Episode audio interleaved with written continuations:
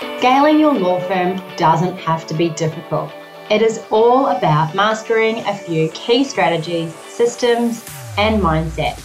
Welcome to the Being Unstoppable podcast, dedicated to helping you scale your law firm without burnout.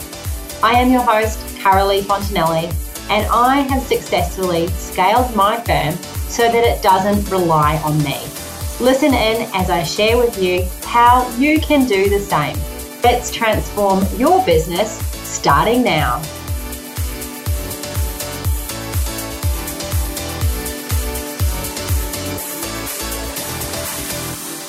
Welcome to another episode of the Being Unstoppable podcast. I'm your host, Carolee Fontanelli, and I am so glad that you are here. Now, I don't know where you're tuning in from or, you know, how come you're listening, but I thought that I would give you a little intro about the podcast and about myself just quickly on this one because it has been a while since I've done that and you may be new to the podcast. So, my name, as I said before, is Carolee Fontanelli, and I am originally from New Zealand and moved to Australia when I was 25, well before I became a lawyer. I then went to law school when I was 30, so I was a little bit later to uni and graduated at 34 and was sort of rushed into owning my own practice, which is a story in itself. And if you've ever listened to me on anyone else's podcast, you'll know all about that story because I did definitely come to law and into the podcast in a different way. So I've now been working in the firm uh, that I own uh, for 14 years, but I didn't take it over until 10 years ago. So when I took over the law practice, it was a general practice and had one solicitor who was the principal. Uh, and then I really saw, because I'd worked in the practice for four years, the things that you shouldn't do if you want to run a law firm. And that really taught me a lot of lessons. And when I took over the firm, it was in a little bit of disarray, or actually a fair bit of disarray. So I cleaned it all up and turned it all around.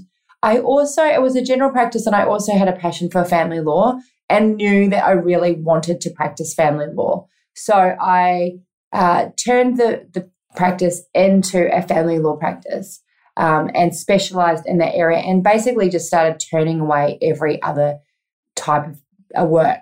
Now, that leads me into today's topic, which is the $250,000 mistake. Now, I have made a ton of mistakes, and that is something that I really don't mind sharing um, on this podcast or in the Scalable Business Lounge because you know what? We're all human, we're all learning. No one has taught us how to be a law firm owner. If you've been lucky enough to work in a really good law firm, uh, have been mentored on not only how to practice law, but also how to run a law firm, and you have had the benefit of of that teaching and learning and experience, then you're going to be in a much better position. But the majority of us don't. The truth is is that most people have come into their own law practice and they've got a trail of bad experiences behind them and a trail of this is how I would not be doing things in my law firm. But, you know, when we're in our own law firm, we can understand why our previous um, you know, bosses and employers have made similar mistakes or made, you know, some of the mistakes that they've made because it's not that easy. And we're not necessarily taught how to do it. Now, the $250,000 mistake is an, an accumulation of time and error. And this happens to a lot of people, and it is all around billing and debt collection. Now, I'm going into huge detail today or tomorrow in the masterclass. So, these are the types of things that we talk about in the masterclass. And I give everyone in the Scalable Business Lounge not only the lessons on it, but then I give them all the templates and processes so they can implement that into their law firm as well. So, that's what we're doing this week. But for this podcast, I'm just going to touch on it because you can take the information from this podcast and try and work it out yourself. And depending on where you're at in your law firm.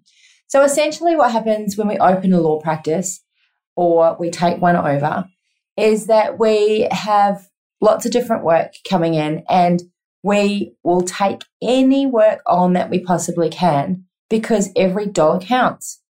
Every dollar does count. It's really important that you have clients coming into your business. First of all, cash flow is important that we have that coming into our business because it keeps us alive, it keeps food on the table. And if we've got staff of any description, then it keeps things ticking along. The problem is, though, when we're not attracting our ideal client and we're attracting willy nilly clients and we're attracting willy nilly matters, then you, one, are doing work that you don't want to do. And that's really sad. When you do work that you don't want to do, what does it feel like? It doesn't make you happy. It doesn't spark joy in your business. It creates uphill battles because it's not your sweet spot.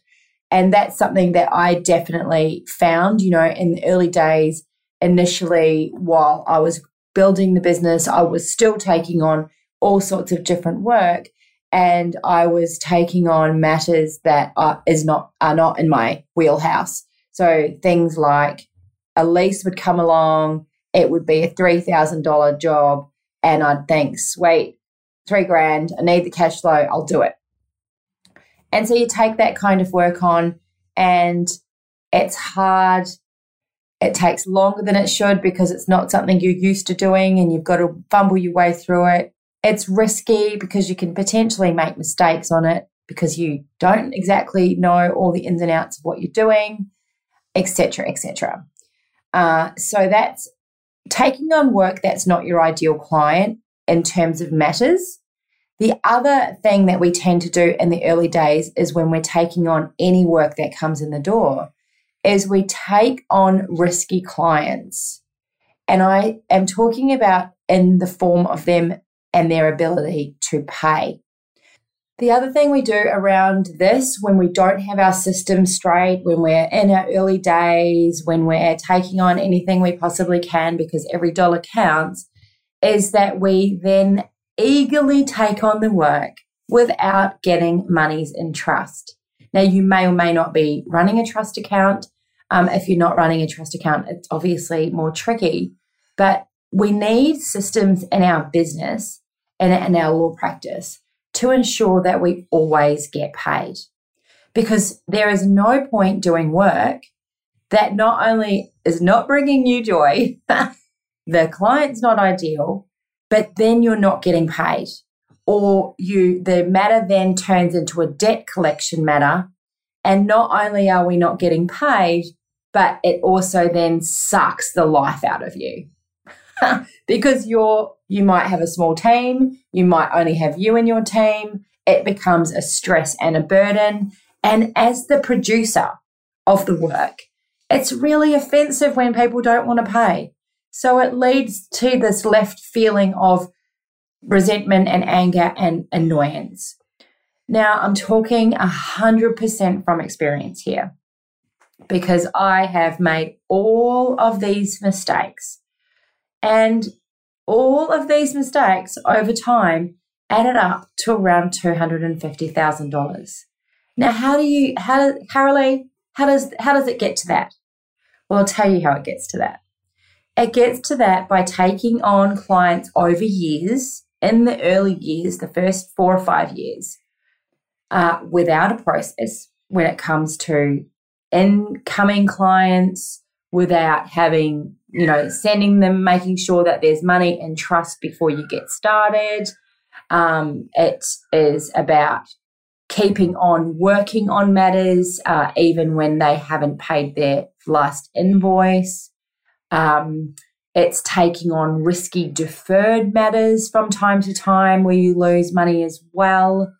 And of course, that's mistakes made over a number of years until finally you get sick of chasing the money because you've ad hocly been chasing the money and the client has disappeared into the sunset. skip tracing, cannot find them anymore, and it's exhausting and you're done. So at the end of the day, the decision is made to cut your losses and write off the invoice. And, you know, this is, I, I have got a few etched in my memory of clients who have brought in work and because of a lack of process, because of a lack of knowing who my ideal client is, we have taken on the work. We have not followed steps that we should to protect ourselves and the business and the cash flow because we're so eager to, to do the work. We're eager to help people. We're eager to get cash flow happening in the business. We're eager to build up that client list. And then you're left with these outstanding invoices. And over time, they add up to a serious amount of money. And not only that, but they add up to a serious amount of time. And that's time that you can't get back. That's time that you waste on one, doing the matter, two, chasing the invoices, three, debt collecting, four, having conversations about it, about this client, about the debt collection that you're trying to pursue, about how they are now untraceable. And five, then you've got to make the decision to write it off and move on with your life and learn the lesson, learn the hard lesson. But you know what? For some people like me, the hard lesson doesn't come in just one client and one debt.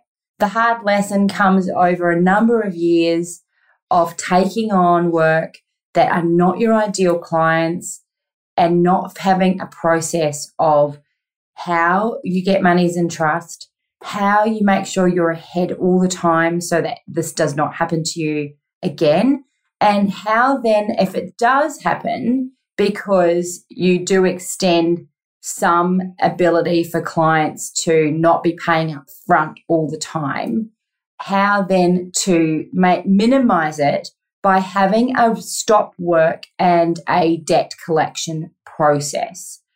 So when you get good at that, you then don't have to suffer the loss again and again, repeatedly on these small matters that all add up over time to wasted time and wasted money and cash flow. And then on the back end of it, further wasted time because now you have to debt collect. Someone in your office has to do that. It's energy out. It's negative energy that you're putting out there as well. It's not great energy that you're holding on to. And part of my learnings about this as well is that when it's your matter, so when you're a small firm and you're running a lot of the matters yourself or all of the matters yourself, you put your heart and soul into your client's work and into their matters and you want to get them a really good result, you know you've bent over backwards for them. You know that there's been times that you haven't fully invoiced everything that you've done on the file and that you've you've gone over and above. And so when they don't pay their invoice, it's really disheartening and it's emotionally draining because you have bent over backwards and done so much for them. And the thanks that you get is the disrespect of them not paying their invoice. It's emotionally draining. And I know for me as a law firm owner, I've been there, but now that I'm not doing file work, I don't have that same feeling because it's not been me that's bending over backwards for the client. My team have been, and I feel for them when a client doesn't want to pay their bill and disrespects the work that they've done. But I'm able to debt collect in a way that's not emotionally driven because I'm not attached to it the same way as you are when you're the one that has, done the work yourself.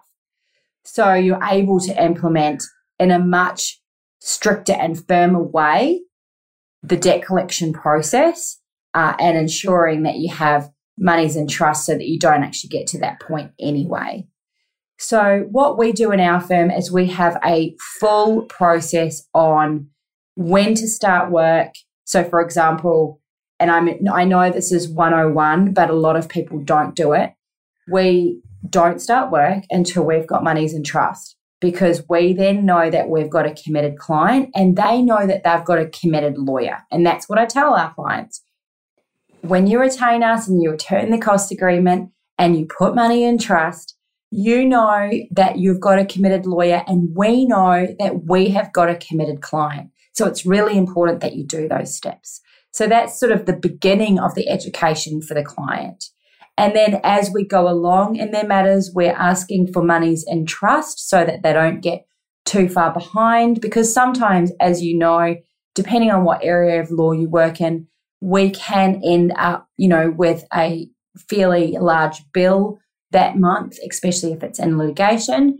Uh, and so you don't want them getting into a space that it's difficult for them to pay their bill. So keeping open communication at all times about the invoice and about the work in progress, about how much money is required in trust to keep the matter moving forward, all of that kind of thing, and training your team to do that. Because some law- lawyers are really good at that, and some lawyers aren't, depending on what their background is. So, for example, if a lawyer has not been in private practice or they've been in a legal aid heavy practice, then it's going to be much harder for them to ask for funds in trust or even the payment of bills um, than someone who's been in private practice. And it also depends on the training someone has had. If someone's been in an ad hoc practice, like the practice I worked in before, where everything was ad hoc, then it's going to be more difficult for them. And so giving them a structure of when you ask, how you ask, giving them scripts around that, that helps the process and the flow so much more easily. The next thing is then when do you stop work? Because if a client isn't paying, they want you to keep working, they keep ringing, they keep instructing you, but they refuse to pay their invoice. Don't get in the trap of keeping on working for them. And again, it's an emotional trap because you just want to help them. You want to help them get to the next stage and that they'll pay. They've said they're going to pay. And, you know, our lawyers can get in these traps in my law firm. But because we have a strict process that is adhered to by our accounts manager and she enforces it, it then makes it really, really easy to ensure that that isn't happening and that a stop work is put in place. And then when they are no longer a client because that matter's either finalized or they've indicated that they're not paying their bill anymore, well, then how do you debt collect? What process have you got in place for that? So, this is just one example of how you can get your law firm by systemizing it, working like a well oiled machine. And as your law firm scales, you need to create a well oiled machine because if you don't, it will be loss after loss. It will be more than a $250,000 mistake over years to come into the future. And it's going to be emotionally draining where you feel like you're putting out fires all of the time. So every time we have a team meeting, which is once a week now, and the debt collection list is minute, I'm so happy because I know the days of when it wasn't. I know the days of when it was long and there was a lot of time spent and energy spent wasted chasing old and bad debt that then, of course, you know, these people cleverly disappear into the ethos, never to be seen ever again. So I hope that you've enjoyed this podcast because this is the sort of thing that we talk about in the Scalable Business Lounge, but we talk about it in depth. And not only that, but I actually help you to set up your systems so that you are not chasing debt forever and a day and you're profitable because, hey, that's what you're in business for. You're not in business to give away all your legal talents for free. No, sirree, you are not. You are in business to create a life for yourself where you have more freedom and more profit and you can spend more time with the people that you love, right? So let's do that. And I hope that you have a fabulous week ahead and I'll be here again next week. Bye for now. Thank you for listening to the Being Unstoppable podcast, brought to you by the Scalable Business Lounge.